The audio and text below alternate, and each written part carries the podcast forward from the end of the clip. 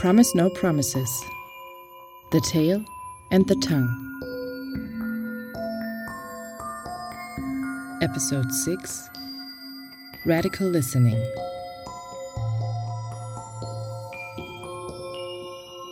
The podcast Promise No Promises unfolds a further chapter The Tail and the Tongue. This series of new episodes arises from conversations between curator and writer Sonia Fernandez Pan and guests from different storytelling practices and world making experiences. For a conversation to take place, it is sufficient when two people start talking to each other.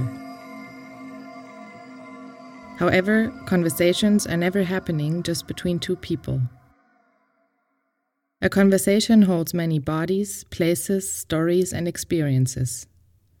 It develops languages and creates interpersonal and temporary dialects. Sharing is also a way of collecting seemingly individual circumstances. Our bodies host many narratives, speaking borrowed words and making stories an important part of who we become. Stories travel between bodies, dwelling in them. Always in motion, they have no end. Words make worlds in which reality and its fictions travel through the tongue to become tales.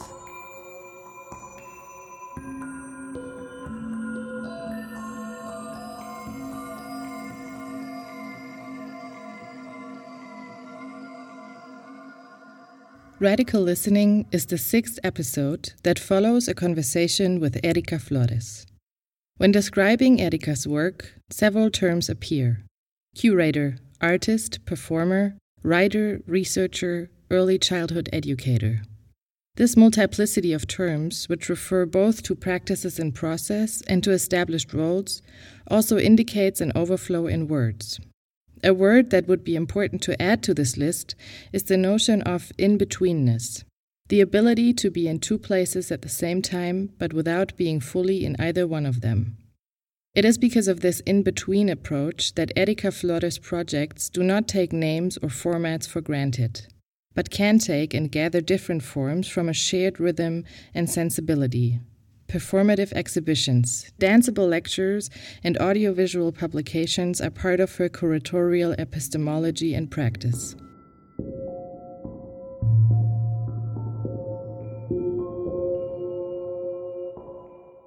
When thinking about a big passion shared with Erika, dancing, I proposed her to start our conversation with a physical gesture, a spoken connection towards the previous podcast with Giovanna Rivero and the Gothic realism of today.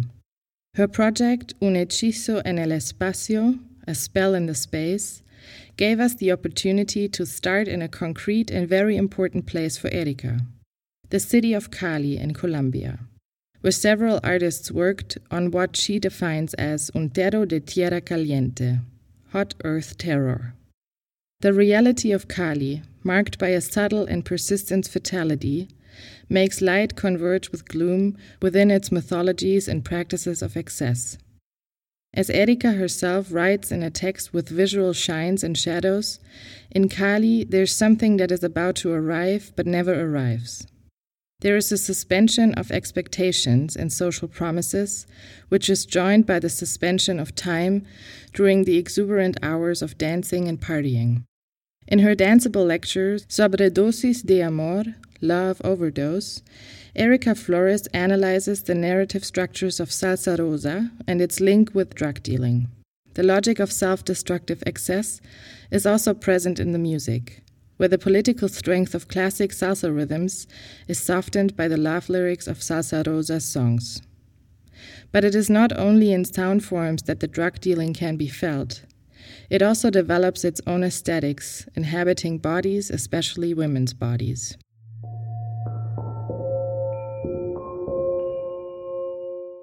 Dancing stayed with us during our conversation, being defined by Erika as radical listening.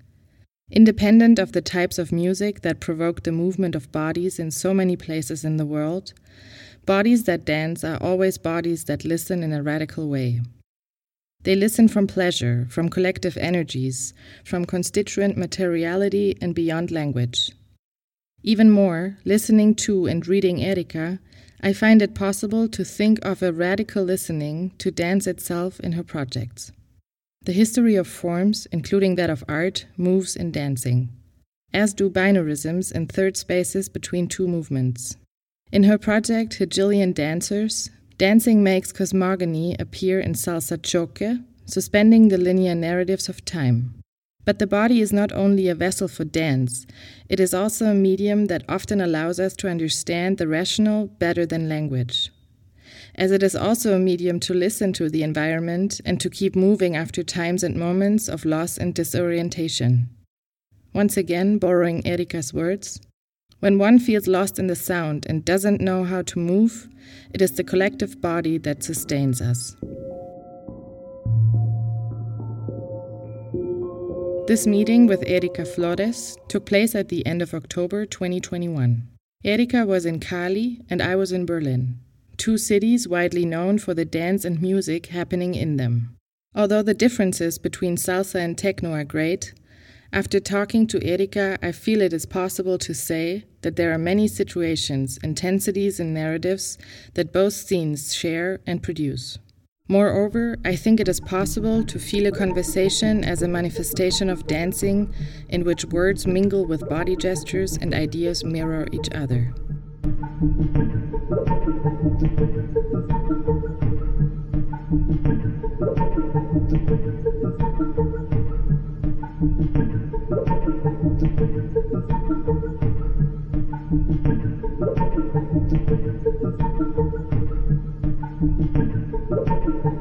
Tropical Goth was something very present in Cali because some filmmakers from the 70s, Luis Ospina, Carlos Mayolo, and a group of friends, of artist friends, they were very interested in think, okay, goth and terror has always been something made in cold weathers. So how would it be a terror made in warmer weathers?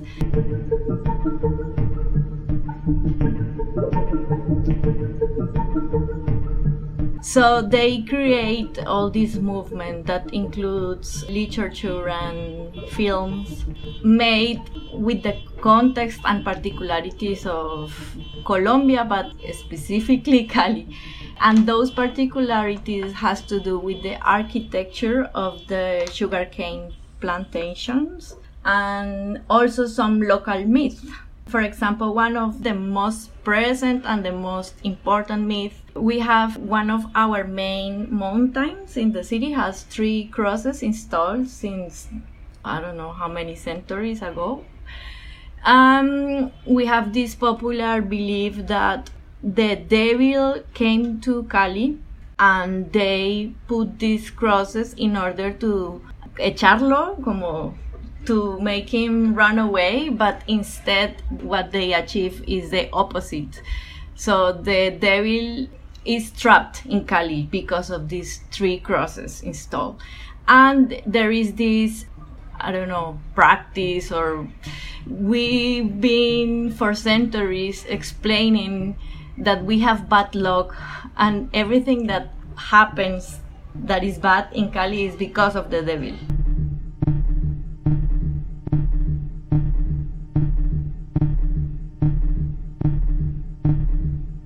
I grew up with that, so I took it for granted for most of my life.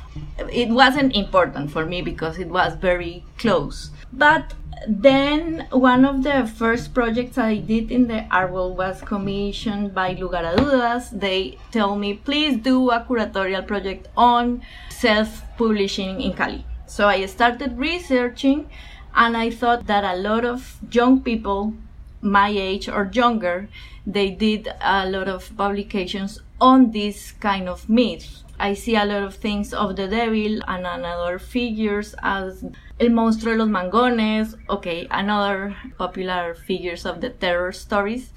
And I asked myself why? Why some generations later this still is present and still is important for people?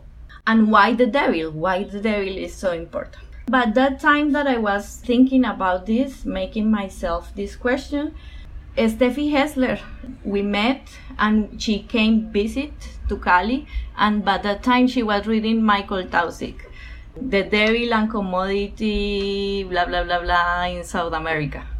She told us what the argument or what the main idea of the book was and precisely this author made all his statements based on studies he made in Cali and its surroundings. It was a very interesting connection, and he said a lot of things about the devil, but the main idea is the um, the sugar cane plantation workers and the miners in this area used to make an agreement with the devil. They asked him to allow them to make more money, and the devil gave them the money, but they couldn't spend it on capitalization. They couldn't spend it on profit. They have to spend it on vice and excess. Otherwise, they would die in a grotesque or very violent way. There's a lot of several storytelling on people that make uh, this deal with the devil. For me, it was like a huge mythical explanation of my city. That explains that we have a mythical um, commitment with vice and excess. There is something dark, like a mythical darkness. For me, it was very interesting because these filmmakers and artists from the 70s, they didn't really know Michael Taussig's ideas. And they were making the films at the same time when Michael Taussig was writing his books on Cali, and for me was like a huge discovery to put this together.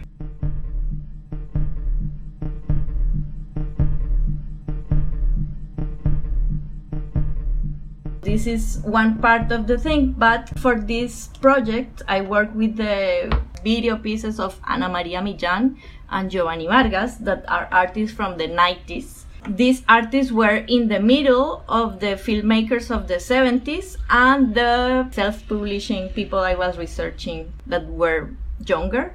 So they were in the middle of these generations. And what I found in their videos was this uncanny sensation. They were very different, but the similarity is that there is a narrative structure of a terror that never fully develops there is always something about to happen but never happens this was the same narrative structure that we live here with progress in Latin America. It's a promise that never arrived, but also is the same narrative of the drug dealing conflict here. There is the promise of richness, the promise of wealthy, but it leads us to self destruction. And for me, linear structure, linear narrative is something very Western. It was interesting how narrative structure has to do also with economic things, with economic aspects. This myth that is very well studied by Michael Taussig, for me, it was like an explanation of our, I don't know, cosmogony or what happens in this devil deal or this devil spell for me is very similar to the drug dealing conflict no? Is the promise of money that leads to self-destruction.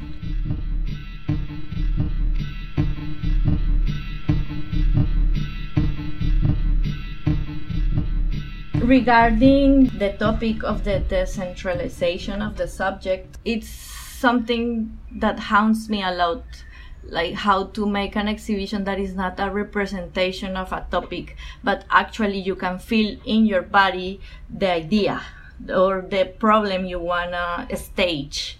For me also was so interesting that this mythical explanation or this practice of explaining your life or explaining the acontecimientos of a town based on metaphysical entities or non-existing entities or it doesn't matter if it's true or false what it matters is that this fiction operates in reality that was very powerful for me. I wanted to stage the feeling of how do you feel when you are not the master of your future or you're not the master of what is happening to you? Something else that you cannot see is controlling your life or your acts. And i wanted to stage something that you can really feel in your body. And the way i found that it could be achieved it was through darkness. Since that moment darkness started to be a very important reflection on the things I do because when you walk on darkness, you really are powerless. So I wanted the subject or the spectator to feel this powerlessness.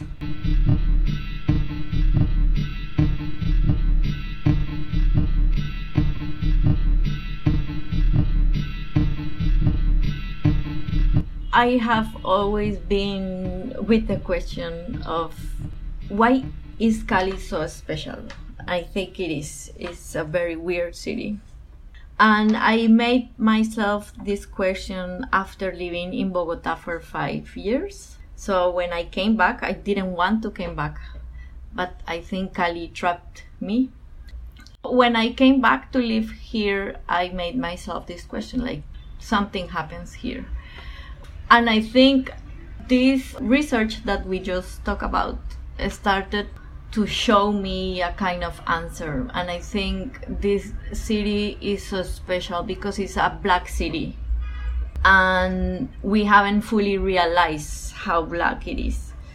We mestizos, I think we are most of us very influenced by the black culture here there is a lot of racism, but at the same time, I think there is a lot of issues in which we think through the black culture or we are very influenced by that.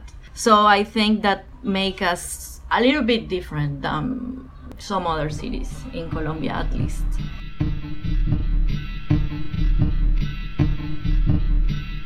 The relationship with rhythm that we have in the city and with sound and the relationship with i don't know humor or how we don't take so seriously some things i think that comes from it from that other relationship with time and capitalism.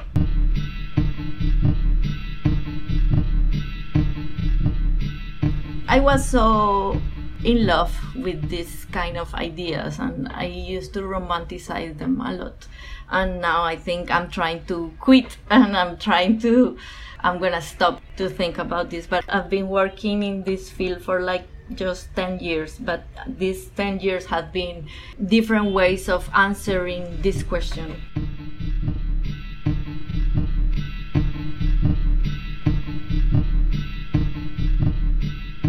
What I try to do in this book, Hegelian Dancer, is is not because they have something special. It's because there is another notion of time. There is another way of living time that is very small, more on the continuously than the discreto. Discrete. This philosophical problem, the continuous versus lo discreto, I think that's the problem in dancing the Western civilization is more on the lo discreto, separar, and culturas ancestrales are more on this idea of the continuity of everything, of time, of space, etc. This idea of finding that there is a cosmogony on dancing, it's a way of to do not romanticize.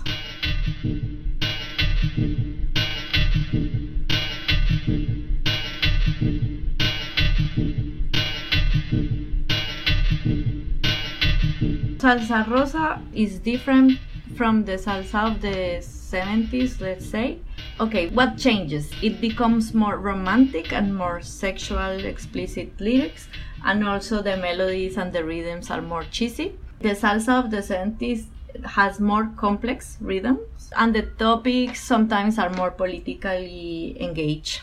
What is interesting in Salsa Rosa is that it started to rise on the 80s, that was the same decade that the drug dealing conflict arose as is fuelest in Cali. the logic or the modus operandi of Salsa Rosa is pornography. Also, is the same modus operandi in the drug dealing conflict. Like everything that used to be hidden or private comes to the outside. Like, for example, the deeds of your wife. They have to show them off. And how much money you have in the account, you have to show it. So, this logic of pornography is that everything that used to be in the inside comes to the outside. It's very baroque also and very literal. We did this with a friend of mine that is Hernan Baron, and we found this coincidence together. Like, oh, Salsa Rosa started to be on fashion in the same time where drug dealing conflict, and they have these similarities in their modus operandi. Okay, let's state that there is a relationship between these two things. Something that is also important in the things I do, like like in Sobredosis de Amor and the Spell on the Space, is that probably this has nothing to do. But what if we state that it does? No? So for me, it's another way of thinking through fiction, like making theoretical work or making theoretical connections. It's a fiction also, no? what if we take this intuition to the farthest we can? And for me, that's kind of how fiction operates.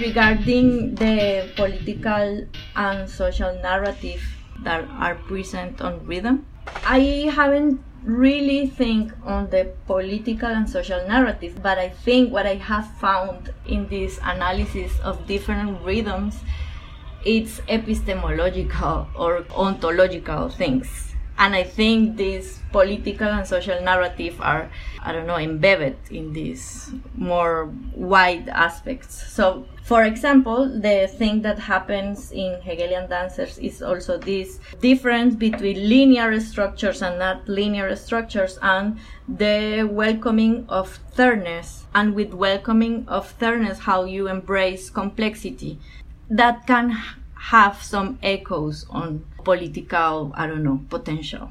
When you embrace complexity, that's political in a way. For me, it has to do with that complexity versus linearity and binario, binary thinking.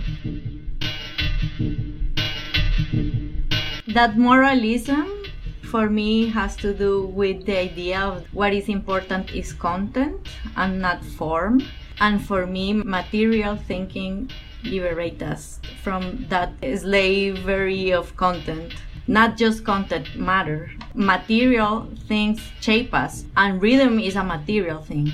And also, what is interesting for me with what you were saying is that how the invisible, that is sound, shapes the visible. And that is something that we don't really trust. Like, we are so westerns in that way. Like, we trust on words and also words are visible but what with the materiality that is more invisible we don't trust on the power that it has i haven't really thought of what drugs do to your body i have thought of the drug dealing conflict culture. More than consumption it has to do with some beliefs and practices and aesthetics in the everyday. Maybe most of people have seen this drug dealing netflix series. I haven't but i guess i don't know how aesthetics is represented there I'm gonna try to describe this culture. Is they used to see an important building somewhere else in the world, like in Washington or Budapest or whatever, and they build it here and bigger, for example. Or they have very fancy cars, and one of the things that you can really see these cultures is in women's body. yeah, I think that changed a lot. Like in the decades of my mother, for example, in the 70s, there was no this need to show off so so much. So even the mannequins change. We have some mannequins here that are made on these new bodies that have fake teeth and fake butts, and everything is like on extreme, like extreme curves. I think the aesthetics is more like Baroque aesthetics. This drug dealing culture has more to do with these kind of things, but also with the feeling that if you have money, you can do whatever you want, even kill anyone, even kill whoever you want to kill. When I talk about drug dealing culture, I think of some classmates, for example, and their macho attitude of being patrones. That's more the legacy I have found that we all perceive of the drug dealing than reflecting of what drug consuming makes to you.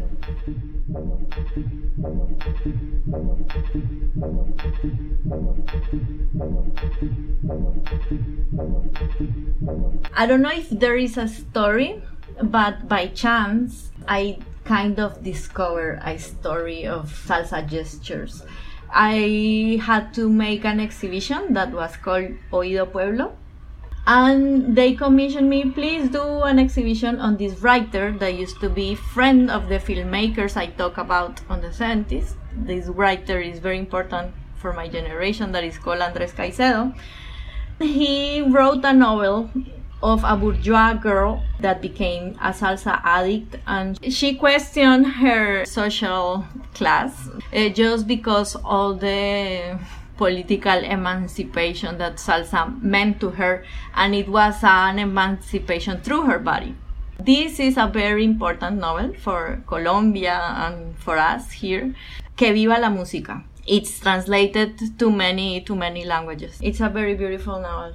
He's a writer male and he writes like a feminine tone. So it's very interesting for many reasons but i'm kind of tired i don't know for ages of being hearing homage to him and to the artists from the 70s that just play again the films or that just reread the novel again with new readings of the writing. So I wanted to propose that there is a modus operandi implied in this novel that is desclasamiento. I think desclasamiento is something that is axial or very important in the production of art in Cali. Like most of people do things that are inspired by popular culture and what happened in the streets. Most of the artists here in Cali are not bourgeois people. That is different from Bogota, for example. It's people that come from the popular classes. Michelle Faguet wrote a test on this strategy and she was saying that artists has always been drawn to this has always been interested in this uh, going to popular neighborhoods etc but i wanted to state that through the pieces that i was showing in this exhibition what we are trying to find is another epistemology that is rooted on rhythm it's not just I forgot the term. She uses the term very well and it's a very well term. But it's beyond that. It's beyond that romanticism of the poor or romanticism of the popular. You find there through music and through dancing that there is a kind of knowledge that you don't manage and that there is a potential revolution there or there is another kind of knowledge that is calling you. And i think that is what the novel is about. Instead of doing an exhibition that is an homage presenting again this novel i did this researching this artist and seeing most of the productions of these artists, I realized that most of them they record dance moments in the neighborhoods. So what I could find reviewing all this material is that according to the economic moment, there was a different dance produced. Again, it was an hypothesis that could be fiction, but I took it as farthest as I could in this exhibition. For example, in the 60s, the countryside was very present in the lyrics and in the sound because it was salsa that came mostly from Cuba. So the rural workers were very present on these sounds. And this led to a certain kind of dance, let's say. This was the 60s.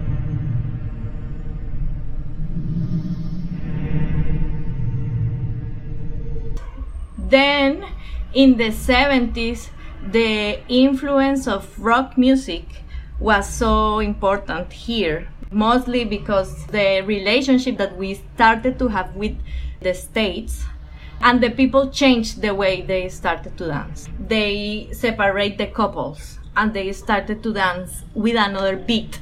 The same songs but with another beat. For me, it's also interesting how economy shapes our body or shapes, I don't know, our way of moving.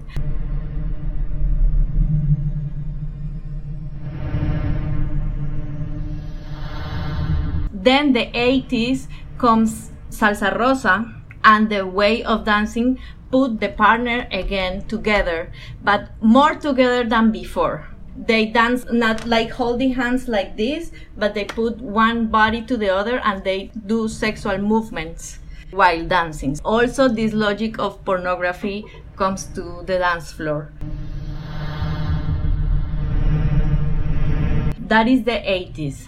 And then there is a big gap where nothing happens till 2010 or 2014 when Salsa Choque arrives. And for me, Salsa Choque is a big, big revolution because we are very marcados por la salsa and we are like the global salsa museum and that's something a lastre something that we have to carry with. Salsa is like the eternal repetition of the same. It's so weird how can i go to a disco to a club currently and i can dance to the same songs that my parents dance and that my grandpa dance. So that's so fucking weird that like for decades we've been listening to the same songs when salsa choque appears, it's like, oh my gosh, something new can happen with this eternal repetition. And it was very potente, and also it mixed the classic salsa with the sounds of the jungle that we call marimba, with the Pacific coast that is very rural area, and also hip hop. So it's everything. It's like the years we're living now. Like we are recognizing the ancestral but also we are in a globalization moment. Salsa choque is everything there. And the rhythm of salsa choque is very simple but it's very powerful i guess like techno. For me it was such a huge revolution salsa choque uh, so i have like draw these five moments of different gestures. And this exhibition was kind of this like, let's say that if Andres Caicedo, this writer, would be alive, he would have seen all the evolution of what drove him crazy. I really recommend this novel.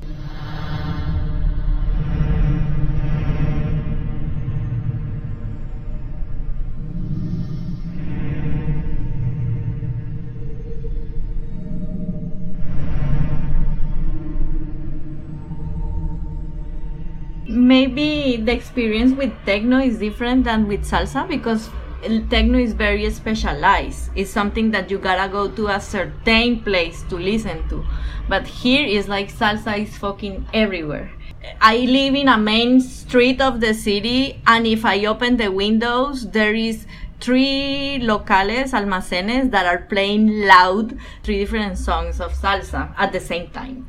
If you go in a taxi or if you go in a bus, I think salsa is something that you listen to in your daily life and when you go to a supermarket they have strong salsa sounds in the parlantes in the baffles speakers I cannot stop moving, so I kind of move when I am picking the fruits, but people is not dancing on the supermarkets.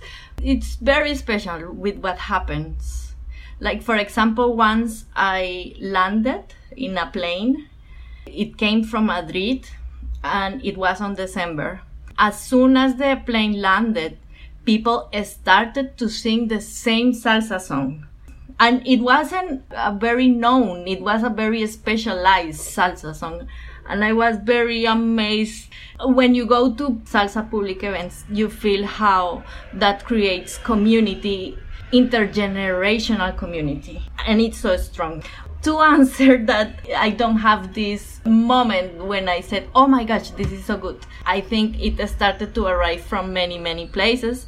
The year that it became so famous, the Salsa Choque was also a football World Cup. The Colombian soccer team started to dance Salsa Choque in that World Cup. So it became something that was very well known worldwide.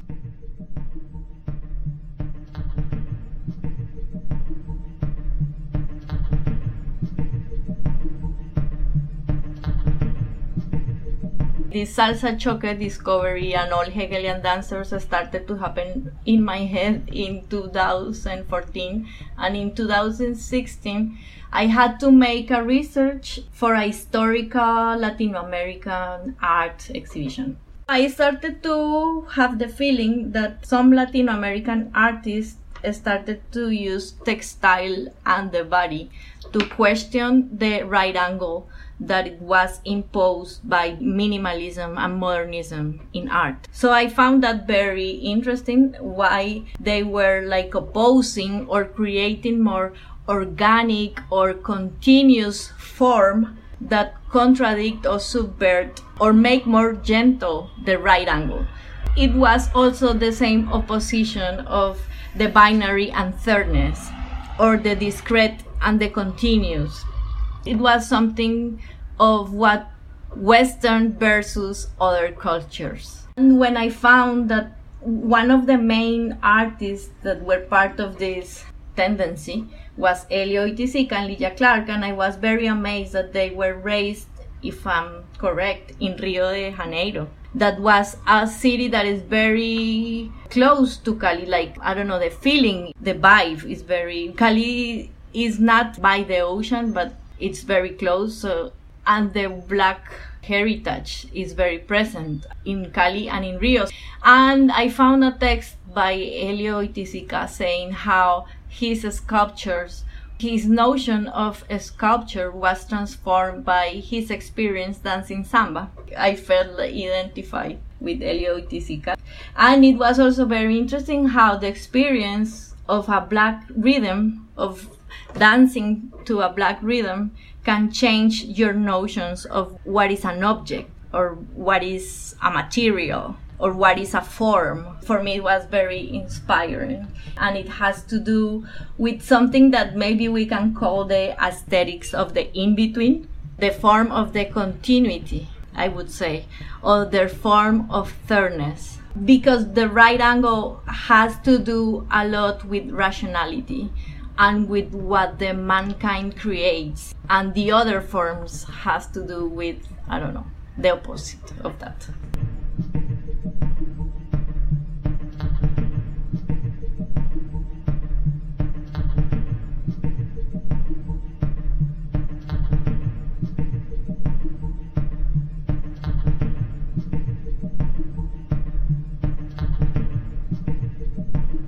binarism in dance has not to do just with two bodies, the thirdness that is created among them, but also the way you inhabit space and time in your own body. For example, binarism in dancing is when you put your whole weight on one side and then you go straight to the other side. And what you have to do in order to dance sabroso or to dance, I don't know, more tropical, is do not go from one side to the other, but to learn to inhabit the thirdness with your body. So you have to learn to do not put your whole weight on one side to the other. You have to keep on the in between. This binarism is not just only when two bodies met, but also within your own body. What we do in this danceable lecture of Hegelians, we talk about these things, but what I do is try to think with the dancers which kind of exercises can help understand this thirdness idea, this inhabited in betweenness with your body. We design together these exercises.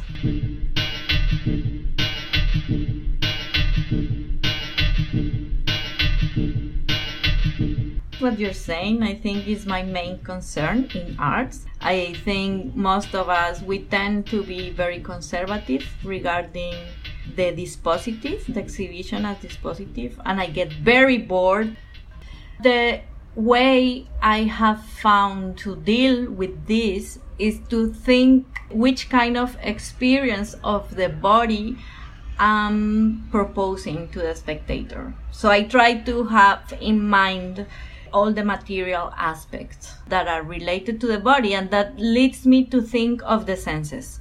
How do I provide? Because your vision is so rooted with linear thinking, with distance, with binarism, with explanation, with language. And how can I promote another more deep attached to language experience, are more bodily experience. And in order to do that, I have to think in the other senses.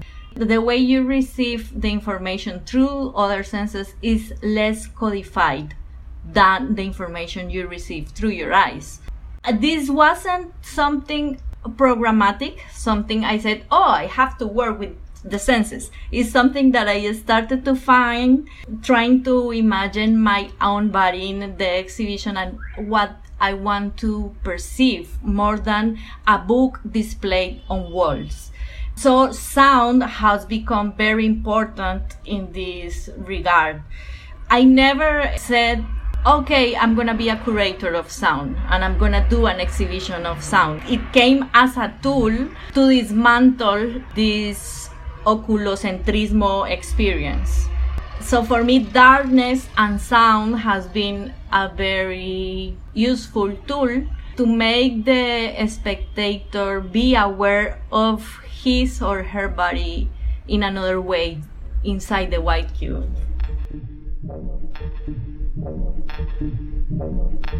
We as curator tend to be very much on our head and that is very western. And our will our voluntad. Like i want to do this and this has to do with this because they are under the same topic. We don't usually recognize that the space has agency. They have something to say. Each corner each color each light temperature has something to say. We have to think more materialistic wise than thematic wise sometimes. That's why I insist a lot on the body because thinking of the bodily experience is thinking materially. What is interesting and revolutionary of art producing is that you don't know before you do it. Our whole culture, our whole professional development in art is very como de corporación. Como que you have to know before you do.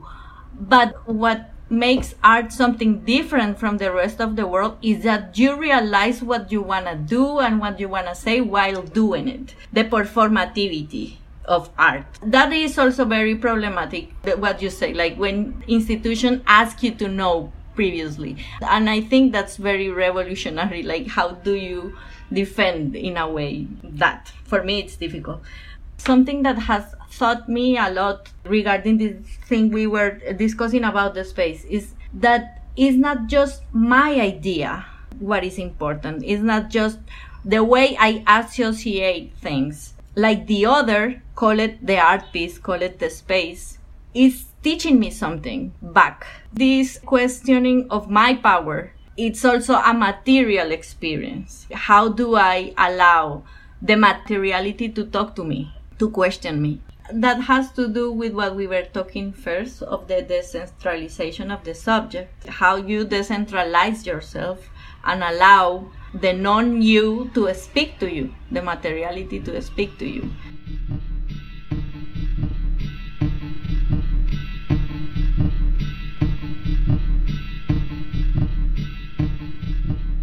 An exhibition can dance. that question links a little bit with what we were talking previously. I think that one strategy to deal with space in a more bodily way is to think of composition in music that you are arranging different intensities and different textures not to create a narrative structure but to create an experience of difference so you feel an arrangement of intensities. I would say that. I think of that when I have to do things in a space that I'm not currently doing, but when I did, that was useful for me, like thinking I was composing a song. The song doesn't have to lead us anywhere, but make us feel variations of intensities. I think of that when I deal with space, and I think that answer a little bit the question of an exhibition can dance.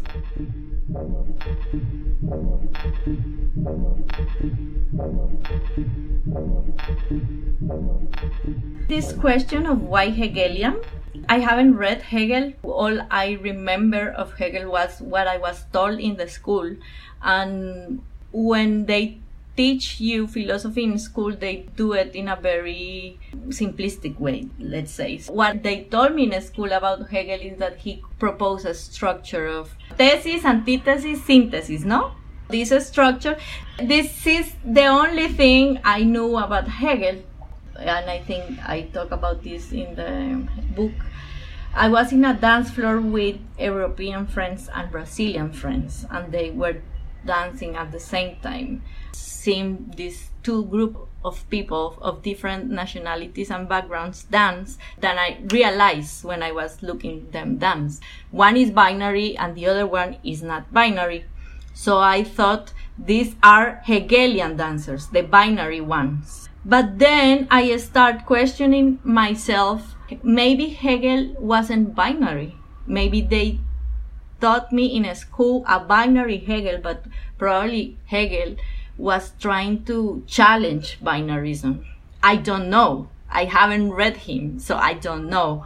I just let it like that because what I wanted to propose in that project is that whether we are inhabiting binarism or challenging it, but we are something in between that, enacting it or dismantling it in both cases, it could be Hegelian. And who cares if Hegel was binaries or not? So I think it was a catchy name, so I left it. I wanted to point how these abstract philosophic questions are embodied in us. So that's why I left the name.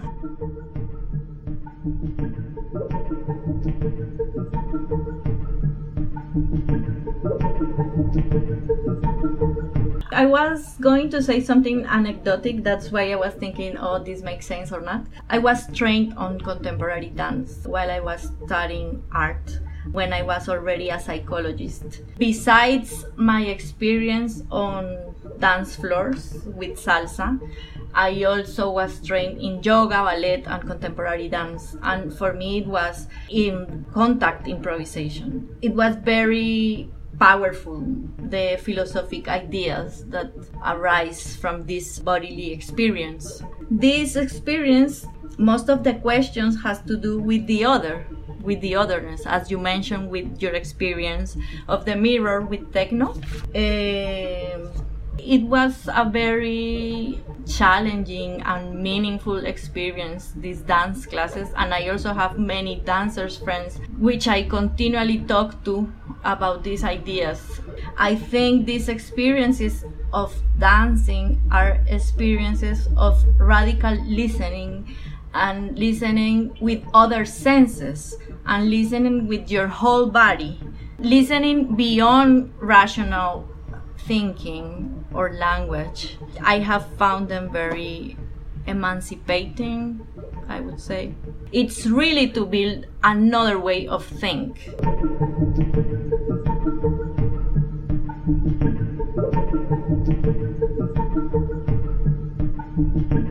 What we were saying previously with the curating in the space situation is also listening the space. So how can we expand this notion of listening to not just what we are used to. We think of listening and we think of headphones and we think of we are sat listening to something. But listening could be something more, how do you say, extrapolado a otras situaciones. Like listening is a way you position yourself towards the world or towards surrounds you. I don't know if it's a methodology, but it's an attitude of openness, something like that, that could be applied to any procedure.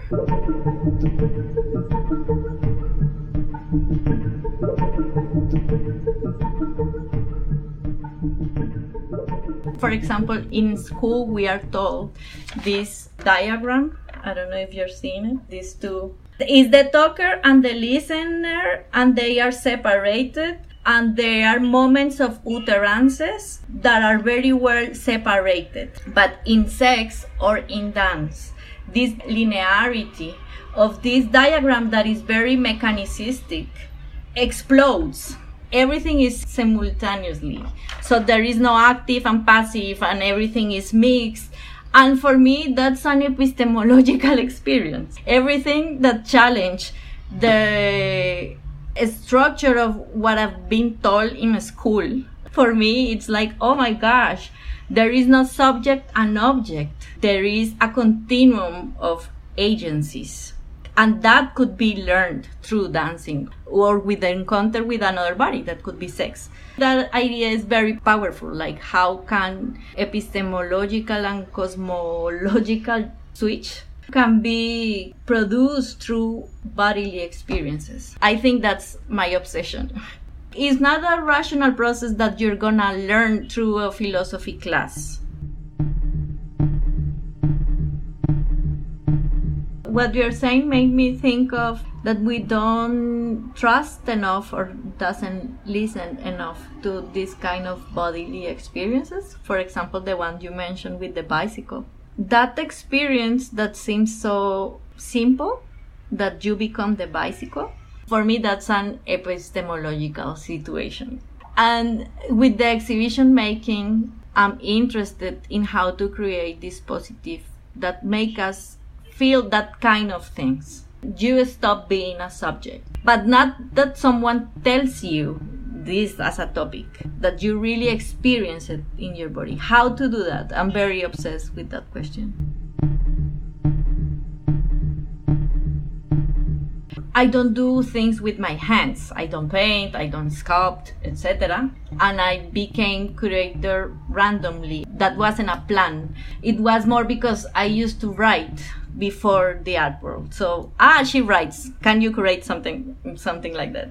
My first experience in the art world was writing, and I wanted to be more an artist than a curator or a critic. So my statement at that time was, okay, so I'm gonna think uh, the materiality of text and the materiality of the immaterial that are ideas I was trying to think writing as a physical experience.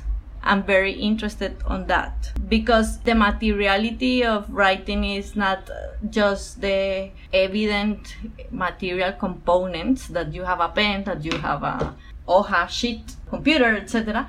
But also the rhythm which you write, if you write fast or if you write slowly, that shapes a lot of your thought. Rhythm is part of the materiality of writing.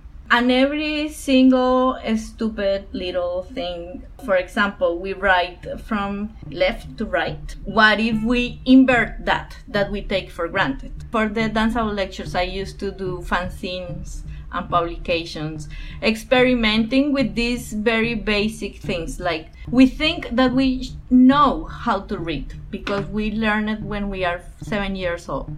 What if I do a fanzine that make us doubt that we know how to read? So I wrote backwards.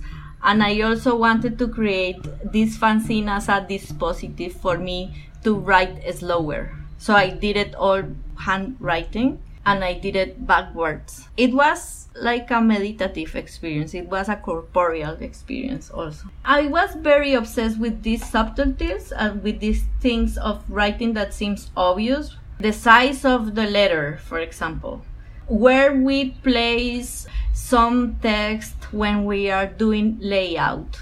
All these little things. Now I have been trying to share them through workshops when I try to explain that for me, thinking materiality, it's thinking these stupid little things, I have a hard time explaining why it's so important because it sounds silly. Like I just changed the direction of writing. That that sounds like a stupid caprichoso something. But for me that was very important. What I was interested in is that people sound like little kids learning again to read when they read it out loud. That was one of the first things I did, and every time someone asked me for a studio visit, I felt this power relation that scared me. And what I did first was, okay, read this out loud. this is my piece, this is my artwork. So the silly person was the other and not me. And I also create like a lecture where people were reading backwards. So Something that put this in the foreground is that the public gets exasperated and that show us how we don't accept slowness. We hate slowness. And the reaction of the public was the evidence of that. That came against me. Like people get very bored, and I think they thought I did stupid things, and I quit. I quit writing backwards.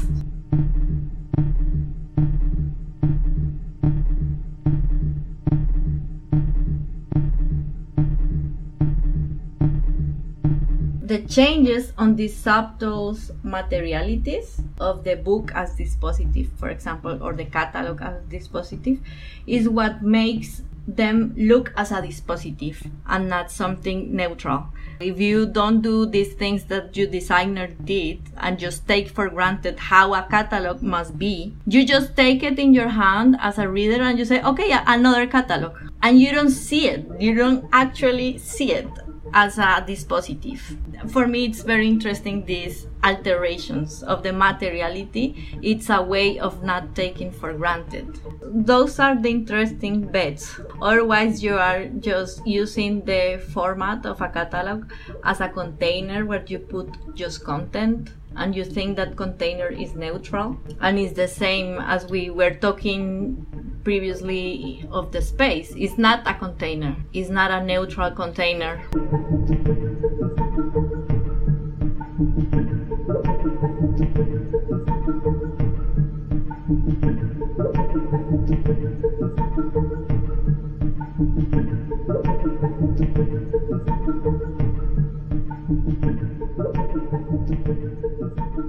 Promise No Promises is a podcast series produced by the Women's Center for Excellence, a research project by the Institute Art, Gender, Nature, FHNW, Academy of Art and Design in Basel, conceived as a think tank tasked to assess, develop, and propose new social languages and methods to understand the role of women in the arts, culture, science, and technology, as well as in all knowledge areas that are interconnected with the field of culture today. If you're interested to get more information about further podcasts and events related to this project, please visit dertank.ch. That's dertank.ch. Or request information or subscribe to our newsletter at info.kunst.hdk at fhnw.ch. That's info.kunst.hdk at fhnw.ch. Recording and editing Sonia Fernandez Pan. Final editing and voiceover Elena Caesar. Music Stephen McAvoy. Research team Tabea Rotfuchs and Marion Ritzmann. Press and communication Anna Franke and Sarina Scheidegger. Technical support Esther Hunziger, Karin Bohrer, Konrad Siegel and Chris Handberg.